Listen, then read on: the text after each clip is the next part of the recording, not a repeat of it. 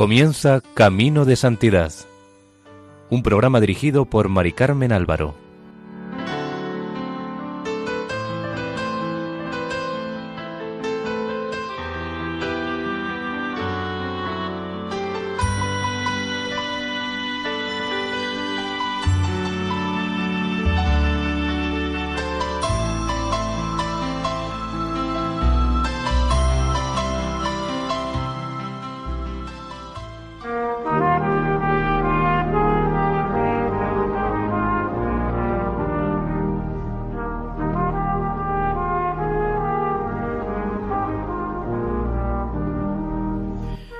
Bienvenidos a Camino de Santidad, un programa realizado por el equipo de Radio María en Castellón, Nuestra Señora del Lledó. Les invitamos a escuchar el segundo capítulo dedicado a San Antonio María Claret.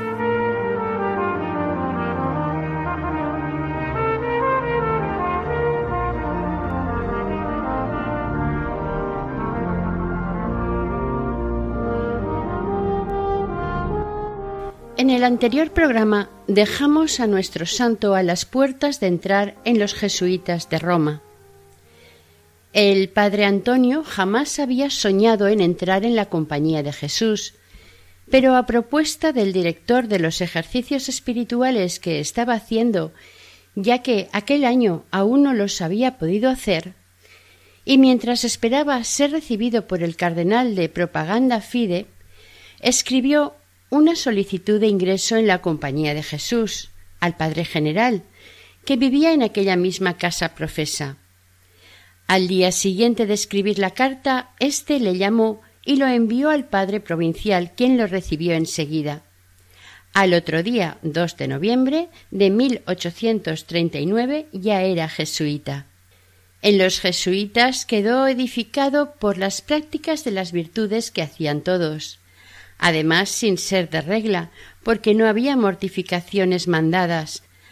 Con el permiso del director, los viernes todos ayunaban, el sábado casi también, porque por la noche, además de la ensalada, pasaban un huevo para cada uno, pero nadie lo tomaba. Los postres la mayoría lo dejaban o tomaban un poco. Todos los días pudo observar nuestro santo que comían muy poco. Además, practicaban otras muchas mortificaciones tanto interiores como exteriores. Con los jesuitas, el padre Claret aprendió mucho de virtudes, penitencias y sacrificios, pero también a dar los ejercicios de San Ignacio, así como el método de predicar, catequizar y confesar con gran utilidad y provecho, como se pudo ver después en el transcurso de su vida de predicador. En el noviciado se ofreció sin reservas a Dios y pensaba continuamente en qué hacer para el bien del prójimo. Oraba mucho y, entre otras cosas, escribió dos oraciones larguísimas a la Virgen María. Su estancia en la compañía de Jesús fue breve, pero muy intensa. Estaba muy contento en el noviciado siempre ocupado en las conferencias que daban catequizando, predicando y confesando en el hospital de San Giacomo y en la cárcel. El 2 de noviembre de 1839, día de ánimas, había entrado en el noviciado y el 2 de febrero de 1840, es decir, cuatro meses después, empezó los ejercicios de San Ignacio de un mes. Los empezó con muchísima ilusión y grandes deseos de aprovecharlos bien. Uno de los días de los ejercicios le entró un dolor tan grande en la pierna derecha que no podía caminar. Tuvo que ir a la enfermería, pero los remedios que le dieron apenas le aliviaron. Al verlo, el padre rector le dijo que lo que le estaba pasando no era natural, ya que era un hombre muy alegre y sano, y ahora de repente le sucedía aquello. Entonces lo enviaron a hablar con el padre general para que discerniera si era normal o no lo que le sucedía, y éste sin titubear le dijo Es la voluntad de Dios que usted vaya pronto a España. No tenga miedo, ánimo. Con esta resolución tan indiscutible no tuvo más remedio que volverse a España. Con el tiempo, el padre Claret tuvo que reconocer que el padre general había tenido razón cuando en una de las cartas que le escribió después de su marcha le decía Dios le llevó a la compañía, no para que se quedase en ella, sino para que aprendiese a ganar almas para el cielo. A mediados de marzo de 1840 salió de Roma camino de Cataluña. El 13 de mayo ya estaba en Viladrau, Gerona, como regente, cargo equivalente a vicario. Aquí acabó de restablecerse de la enfermedad de la pierna. Viladrau era un pueblo, como se suele decir, abandonado de la mano de Dios. La guerra civil había provocado que la mayoría de la gente abandonara el pueblo y sólo quedaron los de condición más humilde. Como la población no estaba amurallada, la situación era angustiosa, ya que tanto tropas regulares como bandoleros y maleantes entraban a robar y violentar. Los médicos habían huido porque eran perseguidos por unos y por otros, ya que curaban sin mirar el bando al que perteneciera el herido o enfermo, y ni los unos ni los otros lo soportaban. El resultado fue que el municipio se quedó sin médico. A Mosén Antonio le tocó hacer de médico corporal y espiritual de sus feligreses. Aplicaba remedios de diverso tipo, hierbas medicinales y otros preparados de farmacia que conocía o que tuvo que estudiar en libros de medicina que se procuró, según el caso que se le presentaba.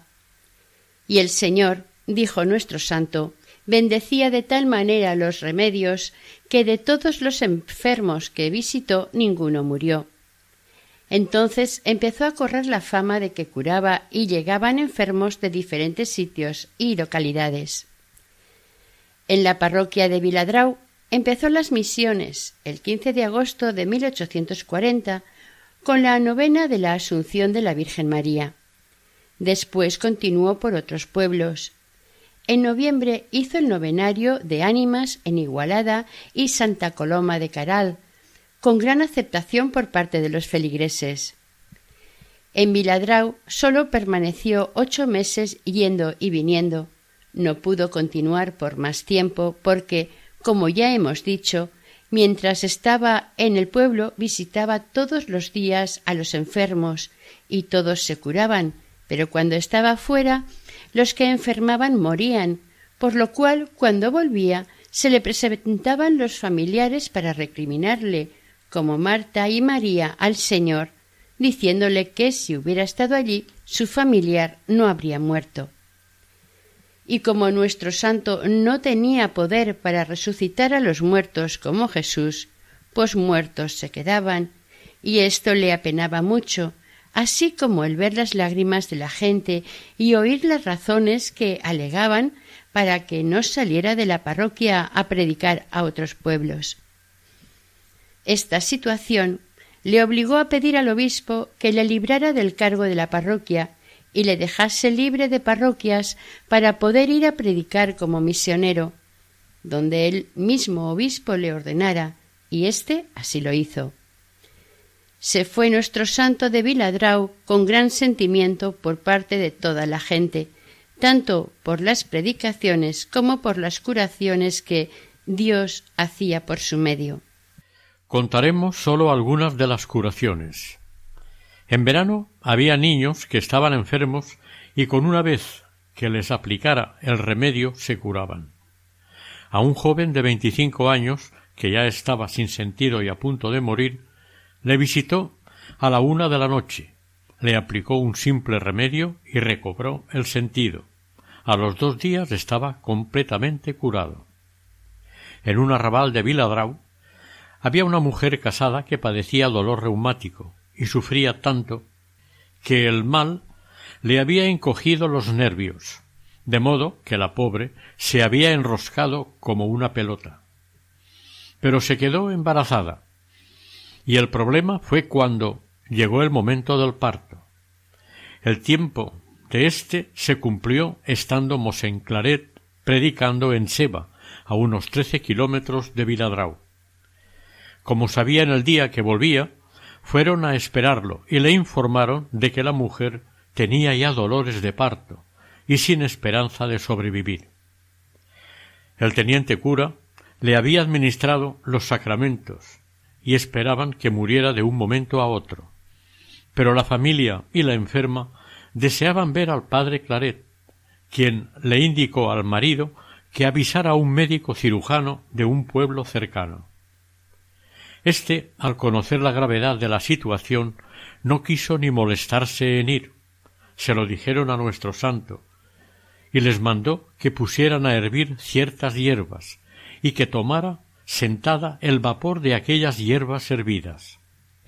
El resultado fue que dio a luz muy bien, y además se curó del reuma de manera que, unos pocos días después, pudo ir a misa por sí misma. Son muchísimos los milagros que cuentan que el Señor hacía por medio del santo. Y llegó un momento en que como le llevaban, además de los enfermos de la población, muchos de fuera, y a dónde iba a predicar, le presentaban también los del pueblo y alrededores. Al encontrarse tan ocupado en predicar y confesar, no tuvo inconveniente en dar los remedios sobre la marcha. Les decía que les encomendaría a Dios y entre tanto les hacía la señal de la cruz y añadía en latín pondrán las manos sobre los enfermos y éstos quedarán curados. Sobre ello decía el padre Claret Yo estoy convencido de que curaban por la fe y confianza con que venían, y Dios nuestro Señor les premiaba su fe con la salud corporal y espiritual porque yo les exhortaba a que se confesasen bien de todos sus pecados, y ellos lo hacían, y además el Señor así lo hacía también no por mis méritos, que ninguno tenía, sino para dar importancia a la divina palabra que predicaba, pues que, como había pasado tanto tiempo que no habían oído más que maldades, blasfemias y herejías, Dios nuestro Señor les llamaba la atención con estas cosas corporales. Y la gente, en grandes masas, oían la divina palabra con gran fervor, hacían confesiones generales en la misma población o en otras, porque muchas veces era imposible oír en penitencia a cuantos deseaban y pedían confesión. Y sigue el santo. Oh Dios mío, cuán bueno sois, os servíais de las enfermedades del cuerpo para remediarlas del alma. Os valíais de este miserable pecador para curar a cuerpos y almas. Evidentemente se veía entonces lo que dice el profeta. Del Señor es la salud. Sí, Señor, vuestra es la salud y vos la dabais. También le presentaban para curar posesos, obsesos y violentos. Pero de entre mil encontraba uno que estuviera poseído. Los demás tenían otras causas físicas o de tipo moral. Atenderlos a todos le empleaba mucho tiempo, que él necesitaba para confesar y devolver la salud espiritual a las almas. Así es que empezó por preguntar al supuesto poseso si quería curar, y si decía que sí, le ordenaba que tuviera paciencia y no se enfadara nunca, había observado que algunos sencillamente tenían muy mal genio o eran histéricos. Después les decía que no bebieran vino ni licor. Había encontrado a algunos que bebían demasiado y para tapar sus burradas echaban la culpa a los demonios. Como tercera cosa les hacía rezar cada día siete veces el Padre Nuestro y Ave María a la Santísima Virgen, en memoria de sus siete dolores, que hicieran una buena confesión general de toda la vida y después comulgaran con fervorosa devoción. Fuera como fuese, al cabo de unos días volvían para darle las gracias, diciendo que ya estaban libres y curados. Durante las misiones también se encontró algunos de estos supuestos endemoniados que se convirtieron con los sermones, con franqueza, le confesaban que ni estaban endemoniados ni tenían ninguna enfermedad, sino que simplemente se comportaban así para llamar la atención, ser compadecidos o mimados y otros fines.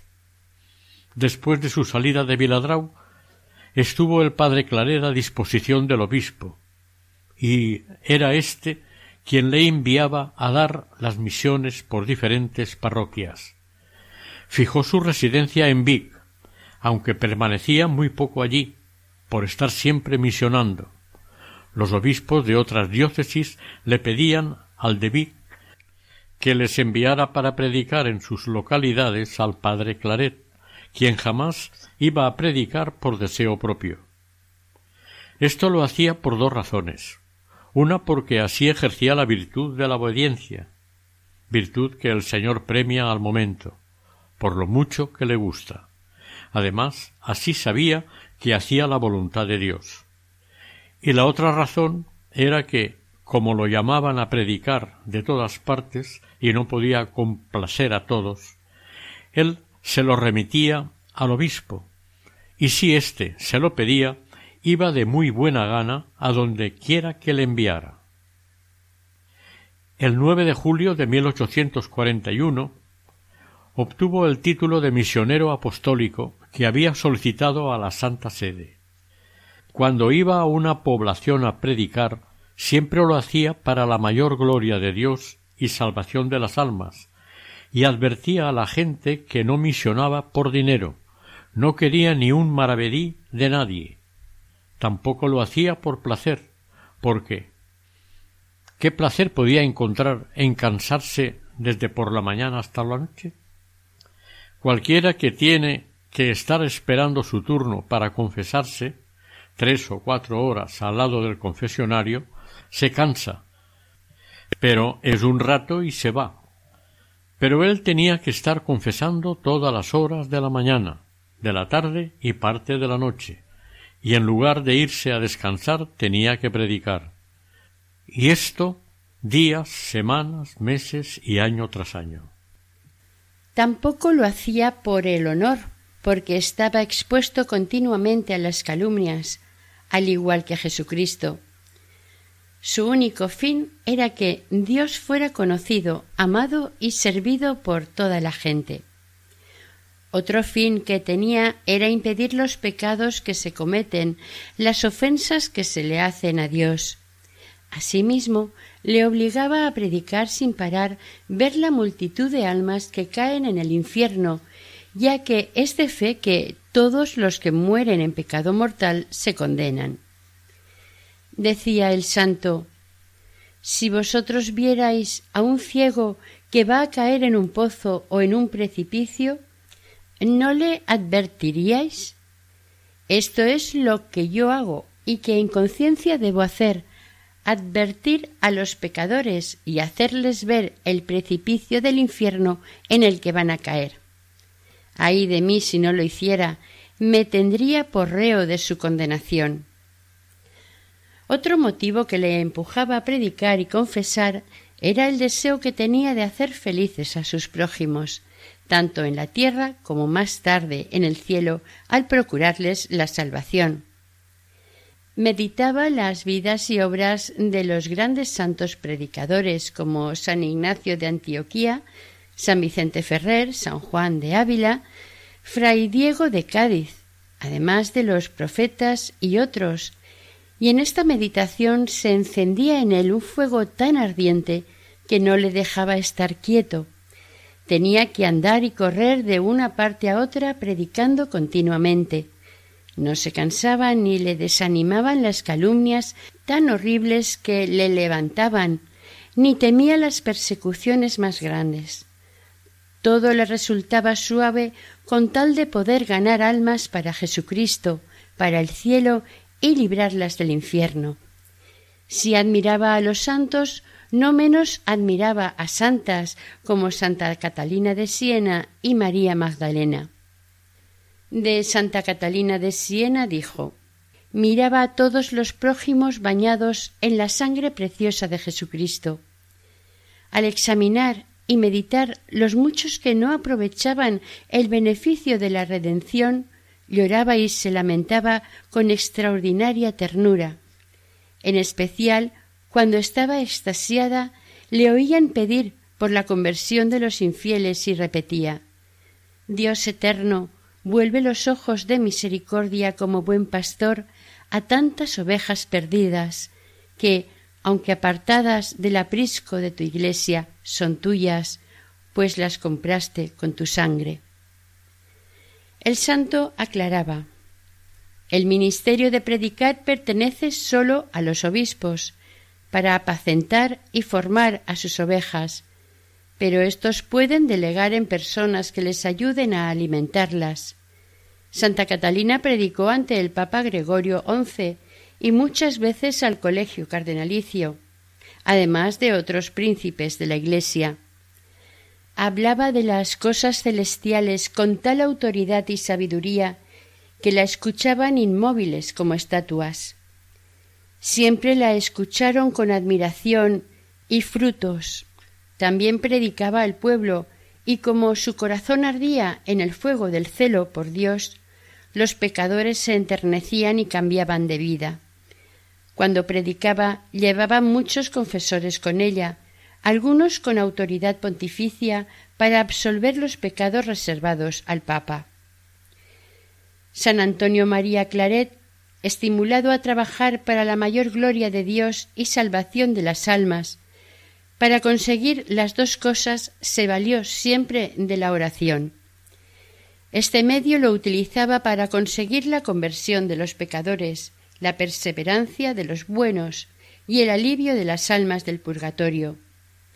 Por todo ello, en la meditación, la misa, rezos y demás devociones que practicaba y jaculatorias que rezaba, pedía siempre a Dios y a la Santísima Virgen María por estas intenciones. No sólo oraba él, sino que pedía oraciones, por ejemplo, a las hermanas carmelitas de la caridad, fundadas por Santa Joaquina de Bedruna, y a las personas conocidas que veía virtuosas y celosas por la gloria de Dios. Les pedía que oyesen la Santa Misa y recibieran la Sagrada Comunión. Además que durante la misa y después de haber comulgado, presentasen al Padre Eterno, a su Santísimo Hijo, y en su nombre y por sus méritos le pidiesen tres gracias la conversión de los pecadores, la perseverancia de los justos y el alivio de las ánimas del purgatorio. También que se valiesen y rezaran la estación a Jesús sacramentado y el Vía Crucis. Insistía a todos que se encomendasen mucho a María Santísima por medio del rosario, y enseñaba a rezarlo. Siempre que predicaba lo rezaba antes con toda la gente. Asimismo, les enseñaba a ser devotos de los siete dolores de la Virgen y fomentaba que meditasen cada día de la semana un dolor. El padre Claret nunca se olvidaba de invocar al arcángel San Miguel y a los ángeles custodios, especialmente a su ángel de la guarda, al de España, al de la provincia, al de la población en que predicaba y al de cada persona en particular. Otra de las cosas que procuraba era la formación de los niños. Les instruía en el catecismo, quería preservarlos del vicio y de la ignorancia. Decía que se les forma en la virtud muy fácilmente por ser más dóciles que los adultos. En los niños solo hay el trabajo de plantar y en los adultos de arrancar y plantar. Y añadía Tan cierto es que un niño conservado en la inocencia por una buena educación es a los ojos de Dios un tesoro más precioso que todos los reinos del mundo. Nuestro santo escribió cuatro catecismos para la formación de niños y mayores. También daba catecismo a los mayores. Con él les sacaba de la ignorancia que es mayor de lo que nos podemos imaginar, aun entre personas que frecuentan la Iglesia, porque decía el santo los sacerdotes suponen que la gente que les escucha está formada, instruida, pero por lo general no es así. El padre Claret empezaba sus catequesis para adultos con una introducción de unos veinte minutos y luego tocaba los mandamientos poco a poco, hasta que se hacía con el auditorio porque si entraba directamente el primer día a reprender los vicios o malas costumbres, se enfadaban y no volvían. Es más, se iban echando pestes contra el misionero, la misión y los que iban a oírla. Así es que, como decía él, en aquellos calamitosos tiempos, el misionero se tenía que portar como el que cuece caracoles, que los pone a cocer en la olla con agua fresca, y con la frescura del agua salen del caparazón. Como el agua se va calentando imperceptiblemente hasta hervir, mueren y se cuecen. Mientras que si se los echara en la olla con el agua hirviendo, se meterían tan dentro de la cáscara que nadie les podría sacar. En los primeros días presentaba la virtud y la verdad con los colores más vivos y halagüeños, sin decir una palabra contra los vicios y viciosos. Entonces, como los oyentes eran tratados con comprensión y tolerancia, volvían siempre, y cuando se les hablaba con más claridad, todos lo tomaban a bien y se convertían y confesaban. Al principio había muchísimos que acudían a la misión solo por curiosidad, otros por malicia, para ver si podían coger al padre Claret en algo de lo que decía, pero también acababan convirtiéndose y confesándose.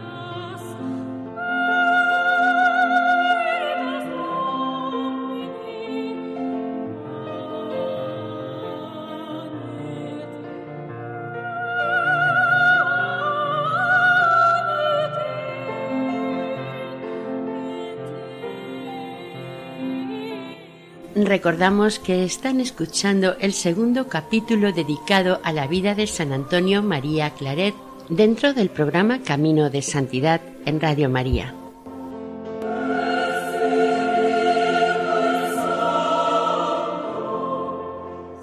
Como empezó las misiones el año 1840, en plena guerra civil entre realistas y constitucionalistas, tuvo que tener mucho cuidado en no decir ni una palabra sobre política, ni a favor ni en contra de ninguno de los partidos, ya que además algunos iban a escucharle para ver si le pillaban en esto, cosa que nunca sucedió.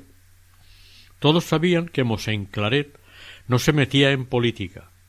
Los gobernantes también lo sabían, pero les daba miedo ver el gentío que llegaba de todas partes cuando él predicaba, y temían que cualquier insinuación suya pudiera provocar algún levantamiento de la gente. Por eso querían apresarlo, pero jamás lo consiguieron. No sólo tenía que ir con cuidado y cautela, sino que además no podía dar el nombre de misión a lo que iba a dar. Tenía que decir novena de ánimas, de la Virgen del Rosario, de tal santo, etc., para no alarmar a los que gobernaban en las ciudades y pueblos en que predicaba. Desde el principio predicaba con sencillez y claridad. Para ello se valía de comparaciones, semejanzas, ejemplos históricos y verdaderos, la mayoría sacados de la Sagrada Escritura. Cuando iba a una población, no sólo predicaba en la parroquia, sino también en los conventos y asociaciones como las conferencias de San Vicente de Paul. Además, visitaba a los presos, a los niños y niñas y a los enfermos. En cuanto tenía un momento, se ponía en el confesionario. Sobre este trabajo diría más tarde Bendito seas, Dios mío, por haberme dado salud y robustez para sostener tan grande y continuo trabajo. Conozco muy bien que sin un auxilio especial del cielo era imposible soportar tan duro y agotador trabajo desde el año 1840 al año 1847, en que fui a las Islas Canarias en compañía del ilustrísimo señor obispo don Buenaventura Codina. También daba tandas de ejercicios de San Ignacio a sacerdotes y a hombres y mujeres, por separado. Se dio cuenta de que los ejercicios daban un resultado más sólido y duradero que las misiones, por lo que decidió editar un libro titulado Ejercicios de San Ignacio, donde los explicaba. Al parecer, Isabel II hacía los ejercicios cada año con este libro y aconsejaba a sus damas de compañía que los hicieran también con él. Al padre Claret la experiencia le enseñó el bien o el mal que se puede hacer con la imprenta, con buenos libros, con hojas impresas, con estampas, etc. El predicador no siempre puede estar predicando, pero el libro siempre estará diciendo lo mismo y preparando para que lo lean. Los libros los hacía pequeños, porque la gente tiene prisa y un libro voluminoso nunca lo leerá. Esto empezó a hacerlo porque, dando unos ejercicios a las monjas de Vic, decidió dejarles los ejercicios para que se los copiaran, pero un amigo le dijo que mejor los hiciera imprimir. La idea le pareció buena y la puso en práctica. Después fue imprimiendo avisos a las doncellas, el del padre de familia, el de los niños, etc.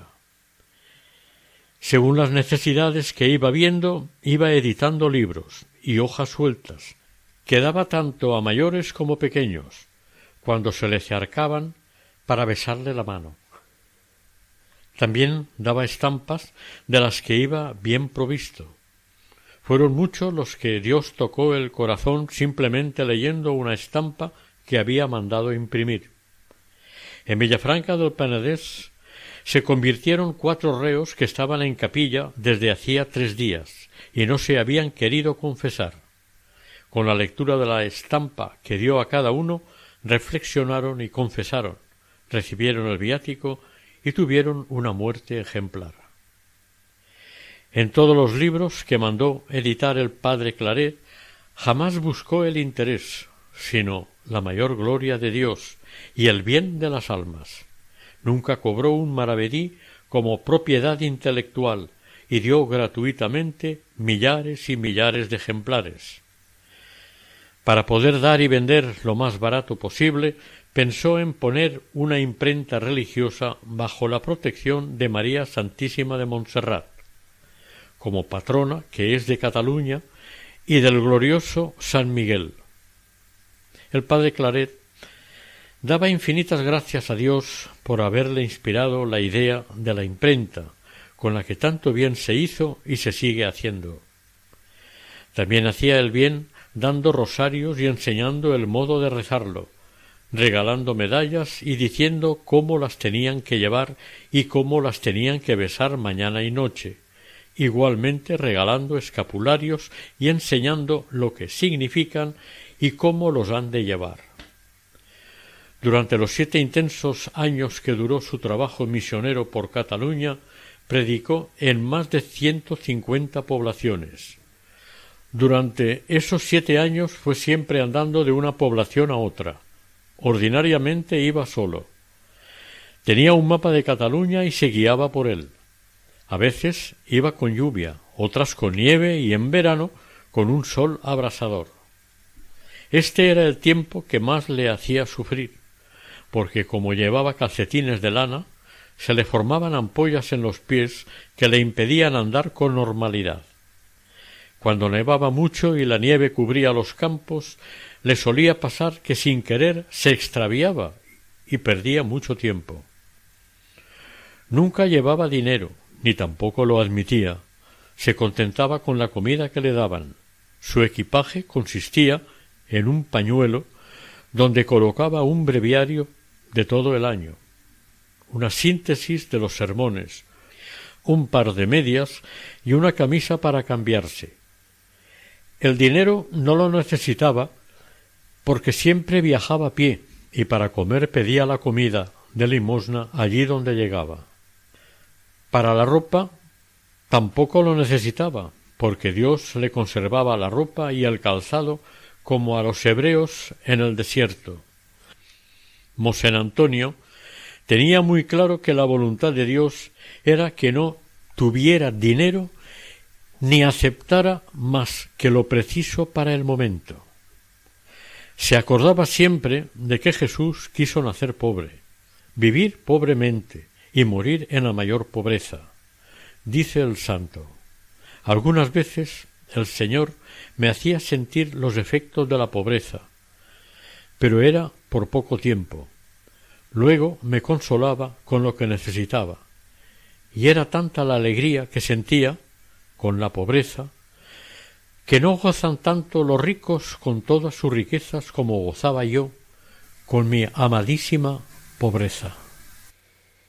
Él había observado que cuando uno es pobre por voluntad propia, se complace en la dulzura de la virtud de la pobreza, y además Dios le remedia de una de las siguientes maneras o tocando el corazón de los que tienen para que den, o haciendo vivir sin comer. Él decía que había experimentado los dos casos, como por ejemplo una vez que iba de camino de Vic a Banol a dar unos ejercicios espirituales a unos sacerdotes en plena canícula del mes de julio.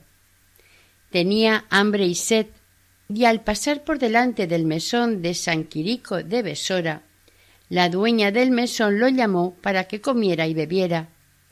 El santo le contestó que no tenía ni un cuarto para pagarle. Ella le respondió que comiese y bebiese todo lo que necesitara, que se lo daba con mucho gusto y él aceptó. Así le sucedió bastantes veces. El padre Claret había observado que la santa virtud de la pobreza no sólo le servía para edificar a las gentes, sino que además le ayudaba muchísimo para crecer en la humildad y adelantar en la perfección. Nuestro santo decía que la virtud que más necesita un misionero apostólico después de la humildad y la pobreza es la mansedumbre.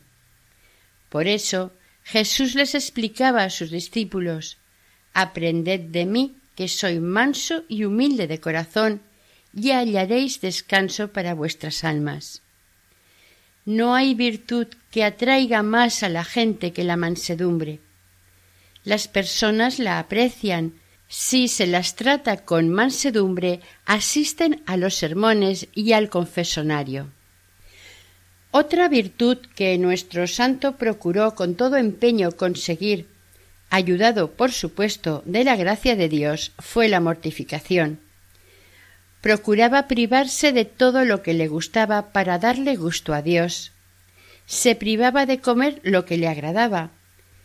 Sin comprenderlo, se sentía como obligado a cumplir este propósito y lo hacía muy contento. Manifestaba La experiencia me dice que la gente tiene mal concepto del misionero, que no se sabe dominar ni controla sus apetencias y sus caprichos. El que no es capaz de sobreponerse a sus gustos difícilmente puede ser un buen testigo del Señor. Entendí que la mortificación la debía manifestar en mi forma de hablar, de mirar, de vestir, de comer, de exigir, en todo. La modestia era la virtud que le orientaba para hacer las cosas debidamente. Su modelo era Jesús, por eso siempre preguntaba cómo actuó o actuaría Jesús en las situaciones que le tocaban vivir. Trataba de mortificar la lengua, no hablando sino lo estrictamente necesario.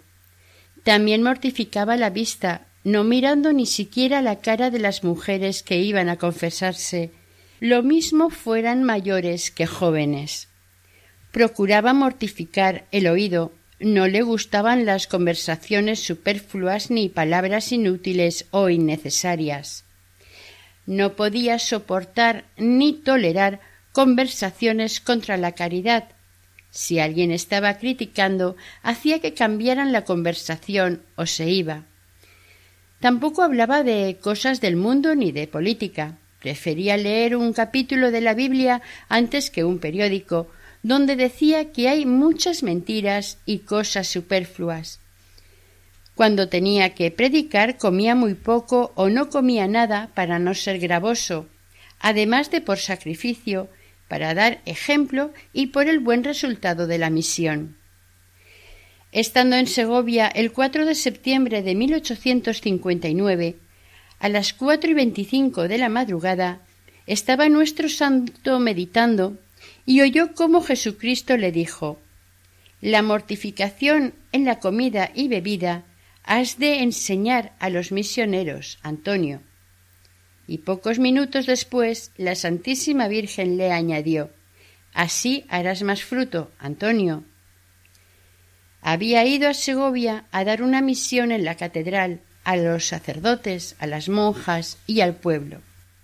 Uno de aquellos días, estando en la mesa, contaron que el anterior obispo había mandado a algunos sacerdotes a misionar. Estos, después de haber andado una buena distancia, tuvieron hambre y sed, y como llevaban comida y bebida, se pararon a merendar. Mientras merendaban llegó la comisión y gente del pueblo que iban a recibirlos. El ser encontrados comiendo les desprestigió tanto a los misioneros que fue suficiente para que sus predicaciones no dieran ningún fruto. Cuando lo contaron sin ellos saberlo, le estaban confirmando al padre Claret las palabras que le habían dicho Jesús y María además de la mortificación de la vista, oído, lengua, gula y olfato, procuraba nuestro santo hacer algunos actos de mortificación. Por ejemplo, el lunes, miércoles y viernes se flagelaba y los martes, jueves y sábados se ponía el cilicio, como dijimos en el capítulo anterior. No había perdido su costumbre de cuando era joven y si por cualquier circunstancia tenía impedimentos para poder flagelarse, rezaba con los brazos en cruz o con los dedos debajo de las rodillas, entre otras penitencias. Afirmaba nuestro santo respecto a la mortificación que todos los santos se han mortificado y que la Santísima Virgen le dijo a Santa Isabel de Hungría que ninguna gracia espiritual viene al alma porque sí, sino por medio de la oración y de las aflicciones del cuerpo. Hay un principio que dice Dame sangre y te daré espíritu. Hay de aquellos que son enemigos de los azotes y de la cruz de Cristo. El padre Claret decía sobre esto Creo que todo viene de Dios, y creo que Dios quiere de mí este obsequio, que sufra con paciencia y por su amor las penas del cuerpo, del alma y del honor, Creo que en esto haré lo que es de mayor gloria de Dios, el que yo calle y sufra como Jesús, que murió en la cruz desamparado de todos. Los sacerdotes, la religión y todas las cosas buenas estaban muy perseguidos. En cada población en la que predicaba, hasta la mitad de la misión o de los ejercicios era muy acosado y calumniado por los malos o contrarios a la religión, pero a partir de la mitad se convertían y todos le alababan. Entonces empezaban las persecuciones del gobierno y demás autoridades. Por eso el obispo le mandaba ir a pueblos alejados entre sí. De este modo burlaba la persecución que le hacía el gobierno, porque cuando en una provincia de Cataluña se ordenaba su detención, él ya había terminado la misión y había cambiado de lugar, y así continuamente. Como ya hemos dicho, el gobierno le perseguía para prenderle, pero jamás lo consiguieron. El mismo general Manzano, uno de sus perseguidores, le diría, cuando estaban los dos en Cuba, él como gobernador general de la ciudad de Santiago y nuestro santo como arzobispo, que tenía el encargo de prenderlo, no porque el gobierno supiese que actuara en contra de él, ya que sabían que jamás se metía en política, sino porque les daba miedo ver la multitud de gentes que se congregaban de todas partes cuando predicaba, y temían que debido a su prestigio, a la más mínima insinuación que él hiciera, todo el mundo se levantara. Pero como hemos dicho, jamás le pudieron coger. A esto ayudaría el que tenía la precaución de trasladarse lejos, pero principalmente porque Dios le protegió. El Señor quería que predicase a las gentes la divina palabra para contrarrestar el trabajo que hacía el demonio para corromperlos con bailes, teatros, libros, malos periódicos, ejercicios militares, etc. Los domingos y festivos, en muchas poblaciones, como los hombres tenían las armas en sus domicilios, las autoridades les hacían asistir a los ejercicios militares, por lo que no podían asistir a misa, y demás funciones religiosas, como tenían por costumbre. Se impedía el bien y se fomentaba toda clase de mal. En todas partes no se veían más que escándalos y horrores, ni se oían más que blasfemias y disparates, Parecía que todo el infierno se hubiera desencadenado.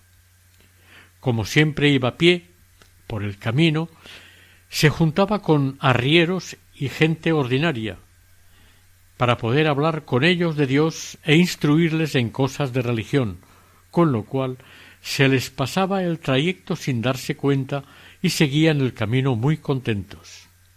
El padre Claret se sintió muy acosado por los demonios. En una ocasión hicieron caer una piedra por donde él pasaba, que no lo mató de milagro. En otra ocasión, en un pueblo llamado Sarreal, un domingo por la tarde, estando la iglesia atestada de gente, hizo Satanás desprender una gran piedra del arco toral. Al llegar ésta al suelo se hizo añicos, pero no hizo daño a nadie, a pesar de haber caído en medio de los asistentes. Todos quedaron maravillados. Varias veces le pasó que, estando predicando, aparecía un personaje gritando, muy asustado, que había fuego en el pueblo. Como el santo ya conocía el truco del diablo, al ver que la gente se alarmaba por la noticia, él desde el púlpito les decía Quietos, no hay tal, es un engaño del enemigo. Para mayor tranquilidad vuestra, vaya uno a ver en dónde es el fuego, y si es verdad, yo y todos iremos, pero yo os digo que no hay tal fuego.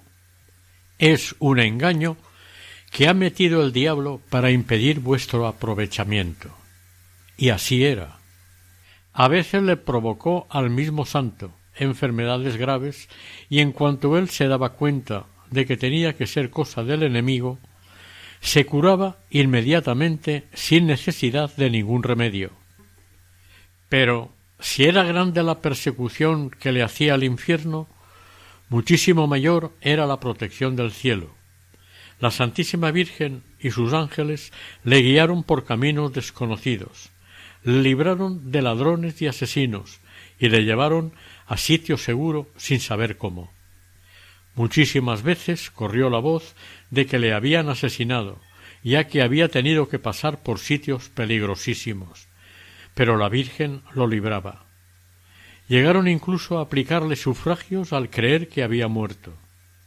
El padre Claret llegó un momento que ante tantas alternativas pasaba de todo. Tenía sus ratos buenos y otros muy amargos, pero su único deseo era hablar del cielo, y esto le consolaba muchísimo.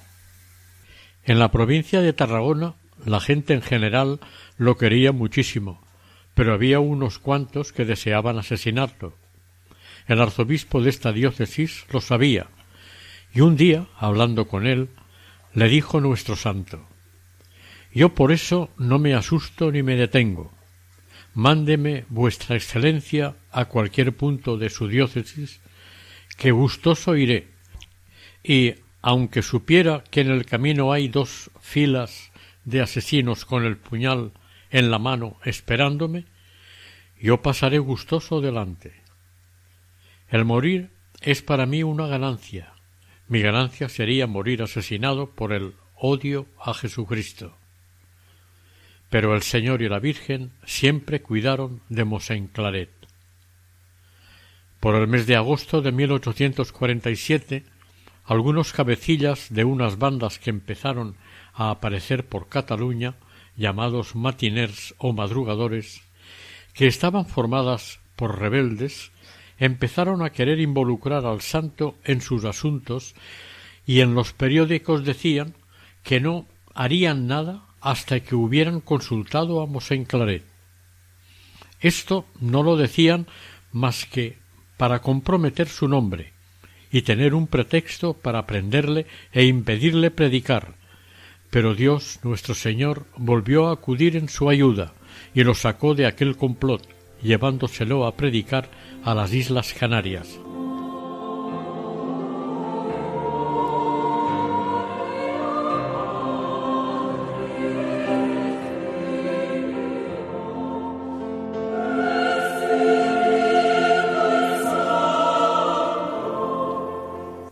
Oración Señor, tú que concediste a tu obispo San Antonio María Claret una caridad y un valor admirables para anunciar el Evangelio a los pueblos, concédenos por su intercesión todas las gracias que necesitamos y que tú sabes, que buscando siempre hacer tu voluntad en todas las cosas, trabajemos generosamente por ganar nuevos hermanos para Cristo.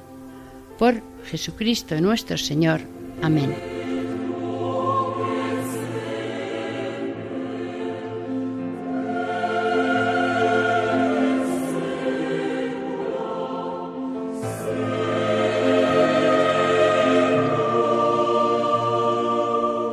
Finalizamos aquí el segundo capítulo dedicado a la vida de San Antonio María Claret, dentro del programa Camino de Santidad, elaborado por el equipo de Radio María Nuestra Señora del Lledó de Castellón.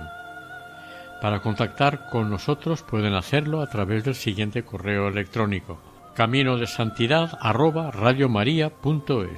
Deseamos que el Señor y la Virgen os bendigan.